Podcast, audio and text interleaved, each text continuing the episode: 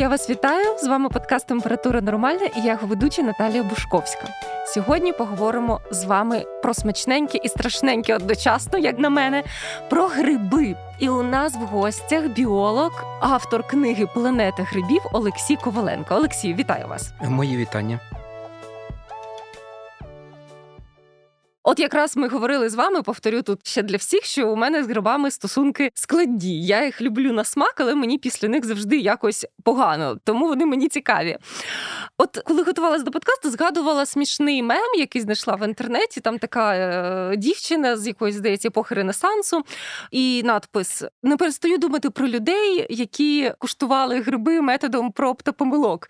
Ну, типу, ось цей смакує як яловичина, ось цей вбив Кевіна відразу. А завдяки цьому я бачила Бога наступні три тижні. А як ви думаєте, саме так люди знайомились з грибами? Ну і їжу взагалі? Це дуже велика загадка, як давні люди пізнавали світ, тому що більшість е, культур одомашнених рослин, наприклад, тих ж самих грибів, які ми традиційно вживаємо, е, ми не маємо уявлення, як виникла ідея, чому саме їх необхідно їсти. Тому що, по-перше, от якщо це одомашнені якісь об'єкти, то ми точно у багатьох випадках не знаємо, як виглядали дикі популяції цих видів, наприклад, чи були там у них м'ясисті поживні корені на той час, чи на них звернули увагу через ще щось таке трапляється, як у моркви, що спочатку їли плоди і листки, лише потім почали їсти запасаючий корінь. Стосовно грибів, люди із ними безперечно контактують давно, одначе у нас не так багато свідчень про використання грибів, які датуються там часом більше 10 тисяч років. Наприклад, можна лише сказати про те, що більше 10 тисяч років у цьому діапазоні від 10 до 15 є низка знахідок із печер у Європі, де видно, що люди точно їх вживали в їжу, тому що за ознаками там що зубного каменю, що деяких інших параметрів, видно, що гриби вживали в їжу. У більшості неможливо точно визначити, що це за гриби. Ну, наприклад, іспанські знахідки такого часу це точно вживали якісь болетові гриби, куди входить білий гриб і так далі.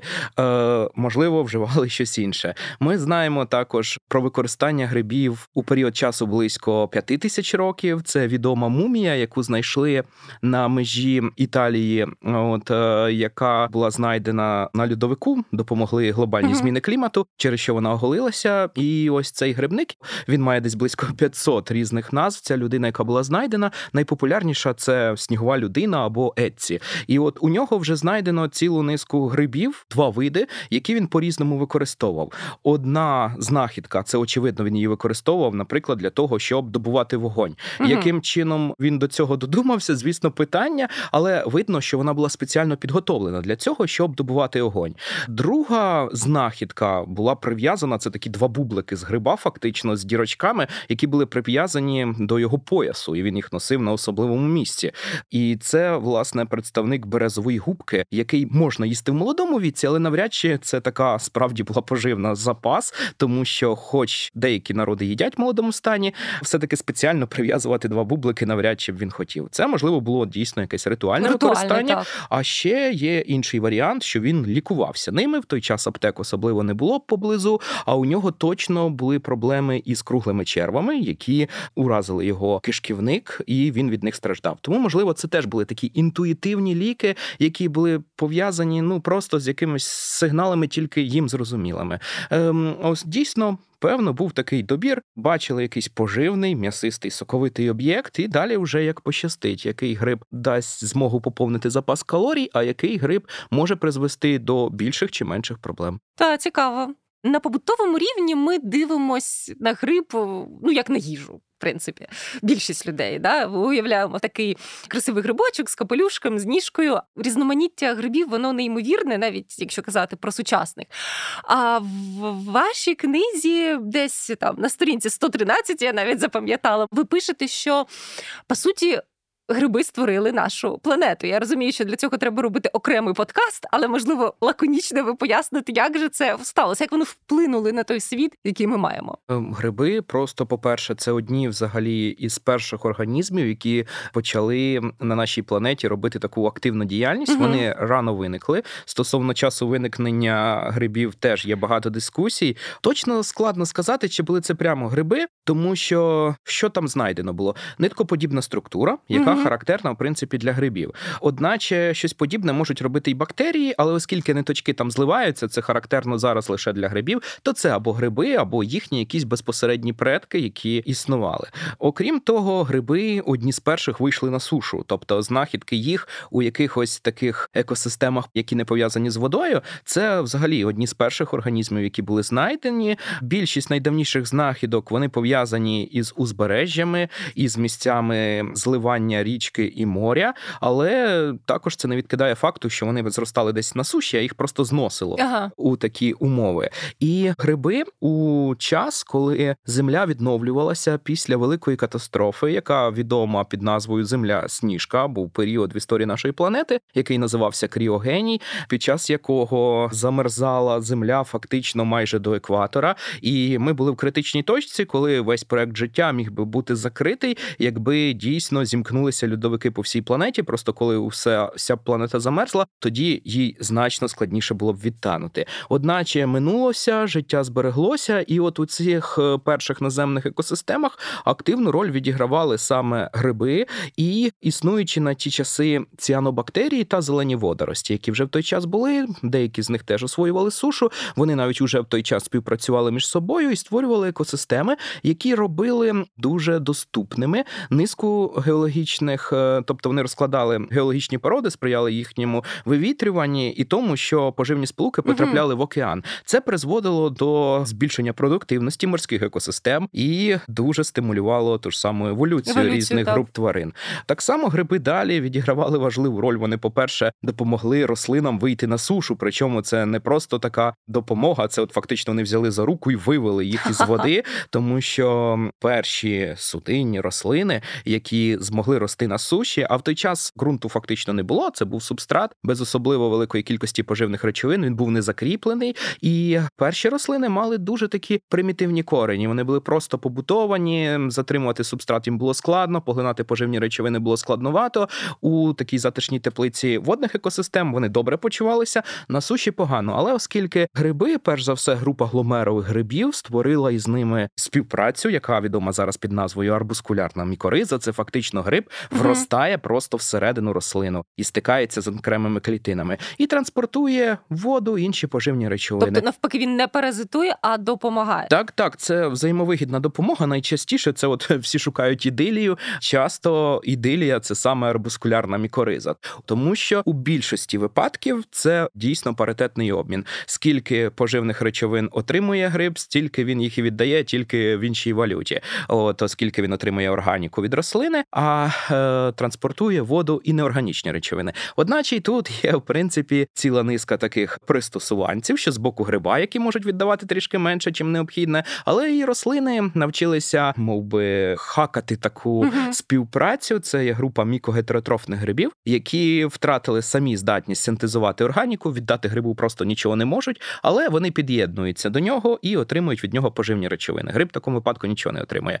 Але це все вказує на те, що гриби дуже сильно сприяли і освоєнню екосистем, і створенню сучасних типів екосистем, і навіть е, гриби спричиняли еволюцію деяких груп рослин, перш за все. Тобто, знову ж таки, от виникла група мікогетеротрофів, яка живиться за допомогою грибів. Тому гриби важливі, часто також постулюють про їхній вплив на становлення нашої цивілізації. Це в значній мірі у багатьох випадках дискусійне питання, але те, що гриби впливали навіть на розвиток нашої цивілізації, це безсумнівно. Ну, гриби й грибоподібні організми, які схожі на них, оскільки низка грибів, наприклад, паразитує на багатьох рослинах, і таким чином це може призводити до значних по масштабу явищ. Наприклад, грибоподібний організм фітофтора він е, вважається причетним і основним фактором для виникнення голоду в Ірландії, голоду в Шотландії і е, значного що переселення представників цих народів, е, перекроювання масштабів планети. Гриб, який називається Гемілеєва статрікс, який паразитує на каві, також вважається грибом, який вплинув на смакові уподобання британців, які стереотипно зараз вважаються любителями чаю, перш за все. Так, так. Але от кавова культура вона дуже сильно була поширена на початку, взагалі, поширення кавової культури саме в Британії. І острів Цейлон, який зараз відомий перш за все цейлонським чаєм, який є головною статтею доходу цієї країни на другому місці кориці, на першому чай. І раніше там було багато кавових плантацій, але гриб втрутився, він призвів до того, що вимушені були вирубати більшість цих плантацій і на місці посадити чай із таких практичних міркувань, а потім з практичних міркувань почати більше любити навіть цей напій. Ну тобто, це точно вплинуло один із е, додаткових, щонайменше факторів таких смакових вподобань аж цілісінької собі Великої Британії. Ось так. Якийсь гриб вирішив, будеш ти пити чай чи каву, поки ти там розмірковував. Окей, оскільки подкаст наш про здоров'я, будемо трохи переходити в цю сферу. Чим корисні гриби як продукт? Часто можна сказати, що це таке лісове м'ясо, вони багаті на білки. Що ще? Чому варто їсти гриби? Гриби дійсно можуть розглядатися як дуже цінний харчовий продукт, який справді багатий, перш за все, білками. Є ціла низка також вуглеводів, і також тих вуглеводів, які створюють таку певну, мов би, баласну функцію всередині організму. І тому гриби цілком непогана річ додавати до свого раціону. Існує іноді такий стереотип, що гриби не засвоюються нашим організмом. Угу. Часто оповідають, що дійсно ну клітинні стінки гриба містять в своєму складі сполуку, наприклад, хітин і деякі інші, які поганенько перетравлюються організмом. Це безперечно. Але варто зазначити, що будь-які рослини теж мають клітинні стінки, у яких є не менш міцна речовина целюлоза, і вона зовсім погано засвоїться нашим організмом. Але це не значить, що коли ми їмо помідор, ми нічого від помідора не отримуємо. Є зуби, є низка ферментів, є подрібнення різного типу у нашому організмі, і поживні речовини засвоюються. Тому поживні речовини від грибів, звісно, теж засвоюються, і це часто допомагає урізноманітнити раціон, і також внести в нього цілу низку амінокислот, особливо які там е, не так часто трапляються виключно в рослинній їжі, тому гриби важливі. Ви в своїй книзі також пишете, що дивляться на гриби як на потенційну заміну м'ясних продуктів, і не лише в плані того, що на от м'ясо містить білки, гриби містять білки. А що це можна прям в смакових моментах це все скосплеїти, так би мовити. Ось, наприклад, іспанська компанія Іномі планувала вже 2022 року вийти на ринок з гамбургерами, сосисками, фрикадельками і аналогами нагетсів. Вони вирощують гриби на зернах упродовж шести тижнів. М'ясо на основі грибів у них не тільки виробляється швидше, а й має додаткові переваги. Зокрема, в ньому більше антиоксидантів і немає холестерину. На вашу думку, це дійсно прям такий серйозний план, який можна втілити в життя? Я вважаю, що цей план ну справді можна втілити в життя. Безперечно, він не займе 100% угу. усю нішу м'яса.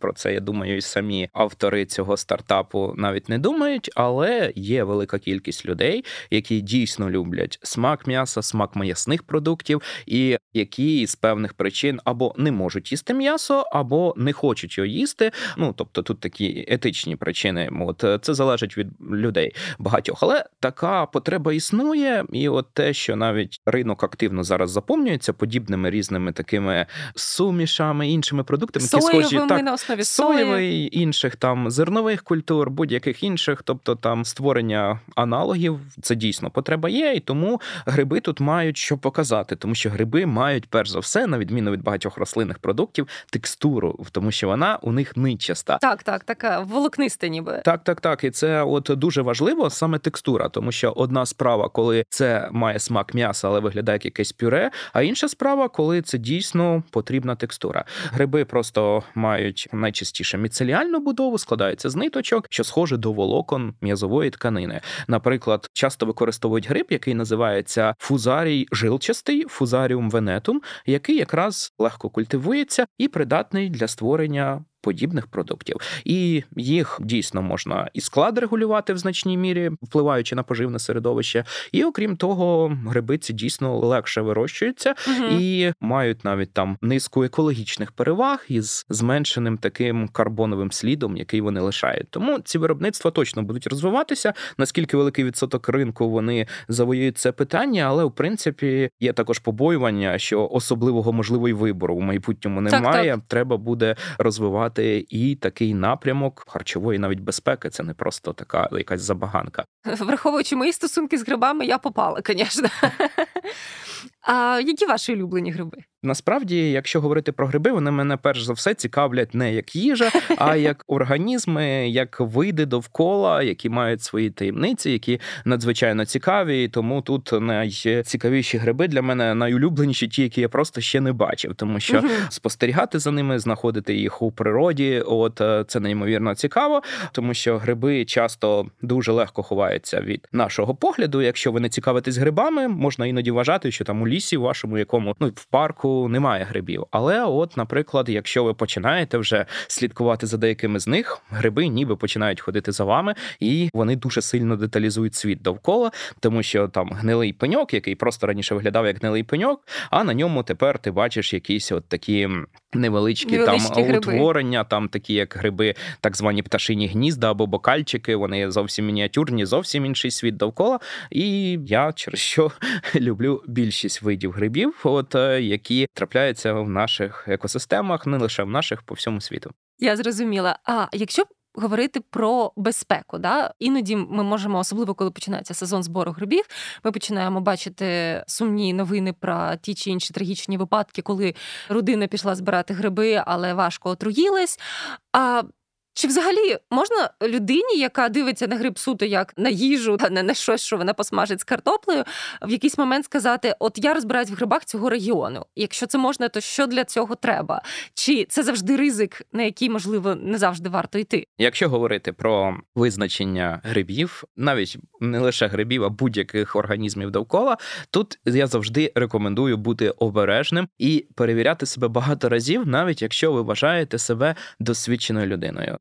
Я теж, от, наприклад, зростав у сім'ї, де було табу на вживання грибів абсолютно повне, тому що знову ж таки причина були подібні історії у населеному пункті, де я виріс, це Полтавщина. Було кілька випадків смертельних отруєнь, і власне говорили так: поки хтось із сім'ї не отримає диплом біолога, то ніхто в цій сім'ї гриби їсти не кажу. буде. Так, тому от мені довелося власне отримувати диплом біолога для того, щоб ці гриби почати власне Збирати. так. Ні, ну я збирав гриби і раніше, але їх треба було віддавати комусь. Приносити їх додому не було сенсу, їх би не дозволили ніяким чином готувати.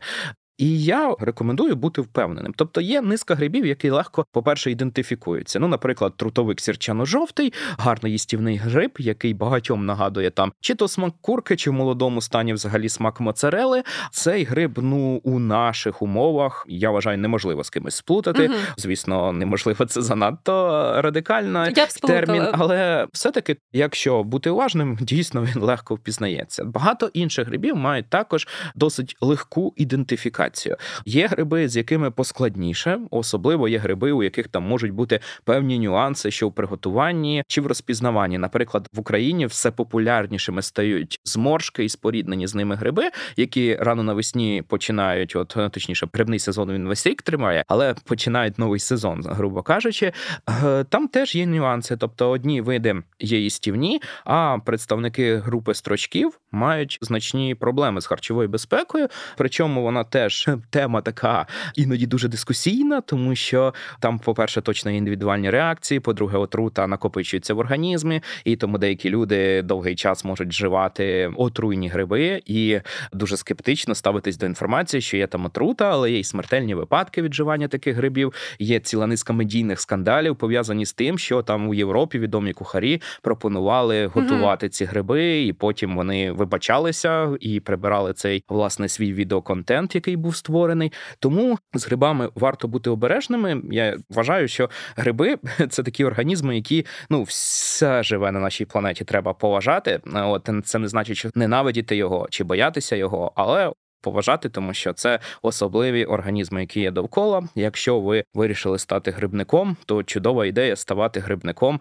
який дуже багато знає про гриби, цікавиться ними. І насправді, коли похід у ліс, це не лише похід за лише маслятами чи маслюками чи білими грибами, а це ще й певне дослідження із пошуками нових для себе грибів, із навчанням їхнього розпізнавання, то це насправді дуже сильно прокачує так зване тихе полювання і деякі люди отримують більше задоволення, коли принесуть десяток плодових тіл, ніж у ті часи, коли просто збирали їх виключно з харчовою метою.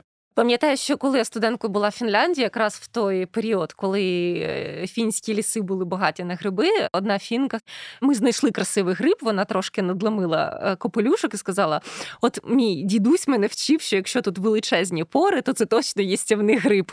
І дійсно там були такі величезні, величезні, він як губка був. Це єдине, що я запам'ятала, але мені здається, це занадто мало для того, щоб безпечно збирати гриби. До речі, є в Фейсбуці така група, здається, вона називається Гриби України. Там іноді просто неймовірні дискусії, красиві фото, страшні холівари і таке інше. І там був пост, де радили ознаки отруйних грибів. І там були застереження, що дуже багато чого є такими фейками. Е, наприклад, от якщо на ньому є букашка якась, то це точно їстівний гриб.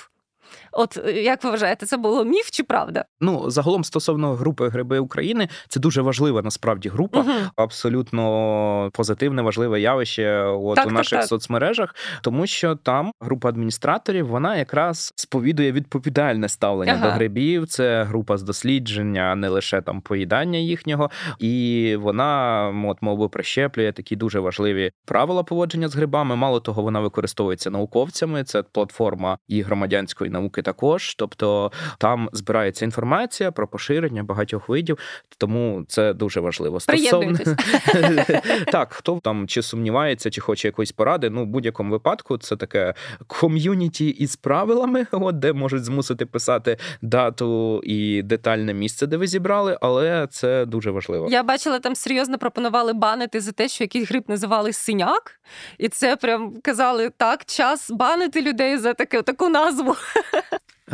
але от щодо таких якихось універсальних правил, які б дали змогу сказати, що це точно їстівний гриб, в будь-якому немає. випадку їх немає. Ну стосовно особливо таких отруйних грибів, на яких часто сидять комахи, це так трапляється, тому що рецептори, які є у тілах різних представників груп живого, вони по різному побудовані, і деякі речовини можуть не сприйматися іншими організмами. Угу. От, наприклад, той же аманітин, якийсь який є у блідей поганці, він буде буде не сприйматися комахами, і їм це взагалі не загрожуватиме. От як у нас там цукрозамінники, як зайшли в організм, так і вийшли. Там щось подібна ситуація, так як у птахів з капсаїцином, які не відчувають його дії, не відчувають гостроти, тому що їхній організм до цього і не пристосований. І тому багато отруйних грибів можуть цілком собі бути добре погризаними, але це зовсім не значить, що їх треба їсти. Ну і так само це не завжди правда, що якщо от ваше навіть яблуко всіяне все грибами, значить це добре яблуко, раз на ньому гриби паразитують. Власне, гриби можуть іноді спричинити більше проблем, ніж те, що колись це яблуко обробили дійсно проти е, шкідників, угу. проти інфекцій, якимись речовинами. Якщо було дотримано усіх норм, е, то це навпаки буде яблуко здоровіше, смачніше, поживніше, ніж те, яке із грибними інфекціями. До речі, про інфекції відійдемо від кулінарії. Закінчився перший сезон серіалу Останні з нас, да, який знятий за мотивами відомої відеогри. Якщо хтось не бачив, коротко розкажу, що це такий постапокаліптичний світ, де цивілізацію знищила хвороба, спричинена грибами. Якщо не помиляюсь, це був гриб кордицепс. Там був головним героєм. Так ну, технічно це офіокордицепс. Ага. Вони там іноді найчастіше говорять кордицепсові гриби, але у серії на самому початку, де показана науковиця, вона власне дивлячись у мікроскоп, вона теж чітко говорить, що це офіокордицепс. Офіок, тобто... а, да, да, да, так, оце перше, так, так, згадала. Там суть в тому, що він починав захоплювати мозок людини і перетворював людей на таких собі зомбі. Опустимо нюанс, що зомбі це ті, хто помирає, потім воскресає. Але взагалі, якщо взяти саму ідею серіалу, ви як науковець вважаєте її ну, хоча б наближеною до науки. Так, насправді це дуже реалістичні сценарії, але але із кількома нюансами, так, як так. завжди. По-перше, от стосовно зомбі, як явище, тут дійсно зомбі не в класичному розумінні, що хтось помер, а потім почав жити. Це просто організми із зміненою поведінкою. Угу. До речі, вчені от іноді теж застосовують термін зомбі, і у даному випадку воно буде співпадати з визначенням фільму, тому що відомі випадки, коли віруси перетворюють комах на зомбі і змінюють їхню поведінку. Тобто, в комаха, наприклад, у стадії гус осені, має перетворитися на метелика. Для цього їй треба заритися в ґрунт. Що робить у даному випадку вірус? Це бакуловіруси роблять. Вони впливають на їхній геном, вони підсилюють активність генів, які пов'язані за сприйняття світла. І от ця гусінь повзе угору, щоб поширювати вірус, а не робити те, що їй потрібно. Ну і от щодо грибів, такі гриби дійсно існують. От офіокордицепс це рід грибів, низка представників якого здатні викликати ось подібну таку зомбі-поведінку. Це щоправда роблять далеко не всі офіокордицепси.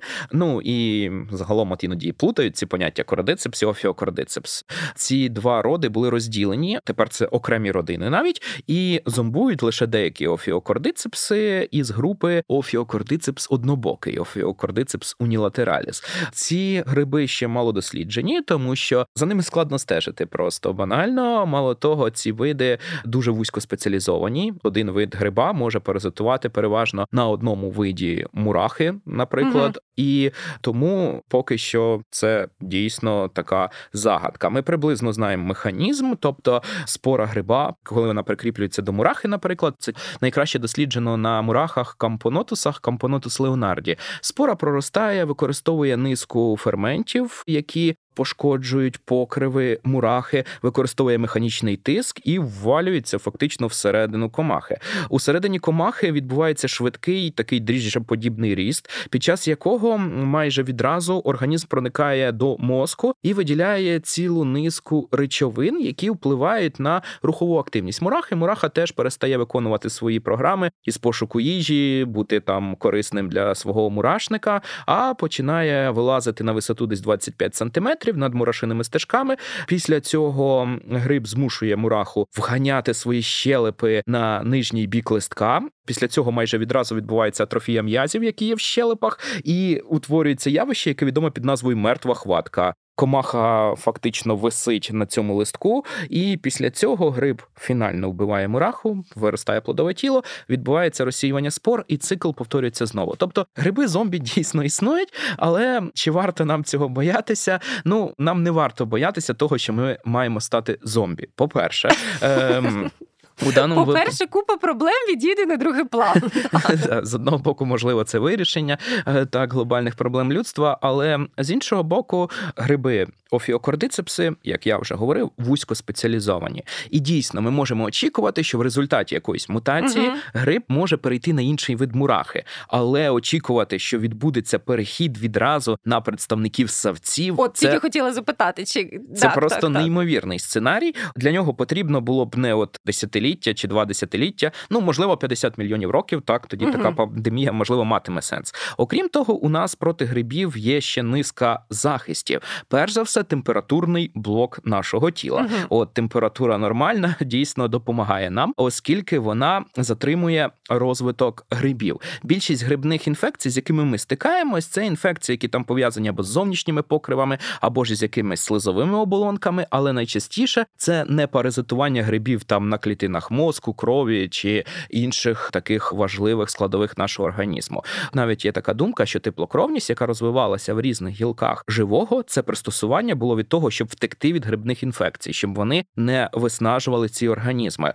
І, от, наприклад, якщо взяти ссавців, то ми із більшості грибів поки що нормально справляємось. Ну окрім випадків, коли там імунітет знижено, от у результаті низьких маніпуляцій, так. інших ну таких речей, які відбуваються, але все-таки справляємося нормально. От, наприклад, така мила і чудова істота качкодзьоб, яка має нижчу температуру тіла, от одна з найнижчих температур тіла в савців, вона вже дуже сильно страждає від низки грибів, і тому температурний блок у неї не так активно працює. Ще одна річ, яка нас захищає проти грибних інфекцій, це температура нашого тіла. Але й тут є проблеми, тому що, по-перше, є дослідження, яке вказує на те, що температура у людини змінюється. От е, простежено період часу, десь 150 років, була велика просто кількість вимірювань у середині 19 століття.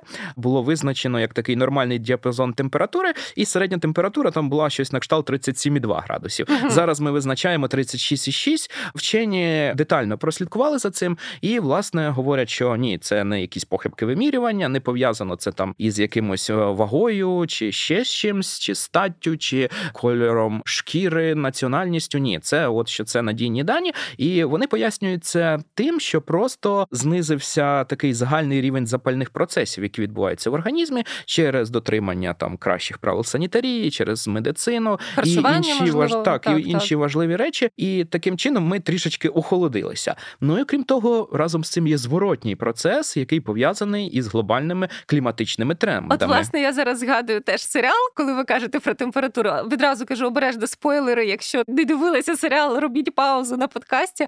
Там якраз говорили, що теж про температуру. Якщо я не помиляюся, казали, що зміни в кліматі можуть змінити правила гри. Так, з цього починається серіал із власне трьох вчених. Це така псевдодокументальна передача, де вони говорять про можливий вплив змін клімату на поширення грибних інфекцій. І це дійсно невигадана ситуація, тому що якщо Температура на нашій планеті буде зростати, вона Мгм. точно буде зростати. Питання лише в якому діапазоні буде так. зростати. Це фактично запускає велику кількість таких еволюційних програм у грибів, тому що вони намагаються пристосовуватися до цих вищих температур. І вони них- пристосуються. Я навіть в них не сумніваюся. У них фактично вибору небагато, так? Тобто ті, хто не пристосується, вони відмирають, якщо це дуже велика спека. Інші починають от пристосовуватись до температур вищих. І це, до речі, не просто такі сценарії, де вчені думають, що можливо так буде. Є низка дослідів на грибах криптококах. Це гриби, які викликають і зараз інфекції і становлять певні проблеми. Криптококи це так звані базидієві дріжджі. Вони не родичі тих дріжджів пекарських, але мають таку ж форму тіла, і вони викликають ураження і там шкіри, і легень, і так далі. І от є вид криптококус неоформанс, криптокок новостворений. Він не новостворений, його просто так назвали. І він якраз у досліді за 800 поколінь культивування культивували певні криптококи за звичної температури, тобто в районі там 30 градусів, де Мгм. грибам комфортно, і низку криптококів культивували за температурою 37 градусів, така як температура тіла майже е, людини. І гриб пристосувався до таких умов. Мало того, він продемонстрував вищу стійкість до низки антигрибкових препаратів. І окрім того, ну в його геномі були відчутні зміни за цей час. Він отримав стійкість до температури 800 поколінь. Це не проблема. І тому дійсно, хоч тепліє на нашій планеті, можливо, не так карколомно, як дехто Мгм. собі уявляє, але разом з тим, кожний жаркий день це от певні еволюційні події, які відбуваються просто зараз. Деякі гриби абсолютно очевидно торують собі шлях у майбутнє. Ну і власне справді є проблема, що в майбутньому ми можемо зіткнутися із низкою грибкових інфекцій, які не знали до того, тому що вони не вражали наш організм, і це створить безперечно проблеми. Тепер кожен спекотний день я буду думати, що якийсь гриб еволюціонує на шляху до нової пандемії. Окей, до речі, ми згадали трошечки фармакологію. Е, Під кінець все ж таки поставлю це питання. Проблема антибіотикорезистентності вона є вже, і вона буде погіршуватись. А чи можна сказати, що гриби можуть дати нам шанс знайти нові антибактеріальні препарати? І я думаю, напевно, над цим вже працюють. Так, безперечно, тут навіть якщо ще раз трішки згадати серіал, там просто Так, так. висловлена така досить песимістична думка, що ми не можемо нічого протиставити грибам, що немає ліків, немає ніяких вакцин, немає нічого Да, подібного. просто Ем, звісно- киньте бомбу і забудьте. Так, так. Звісно, проблема існує, але це не значить, що немає механізмів. Тобто, із е, тими ж самими грибами, от е, є низка протигрибкових препаратів, широкого спектру дії, вузького спектру дії. Так, є проблеми з тим, що є резистентні штами грибів, і вони теж пристосовуються, як і бактерії, точно так само. От є гриб Candida auris, який е, нещодавно був відкритий, і він подолав, мов би, температурний бар'єр уже в нашому організмі, і він уже пристосований до низки ліків. Е, Було знайдена дика популяція такого гриба на Адамантових островах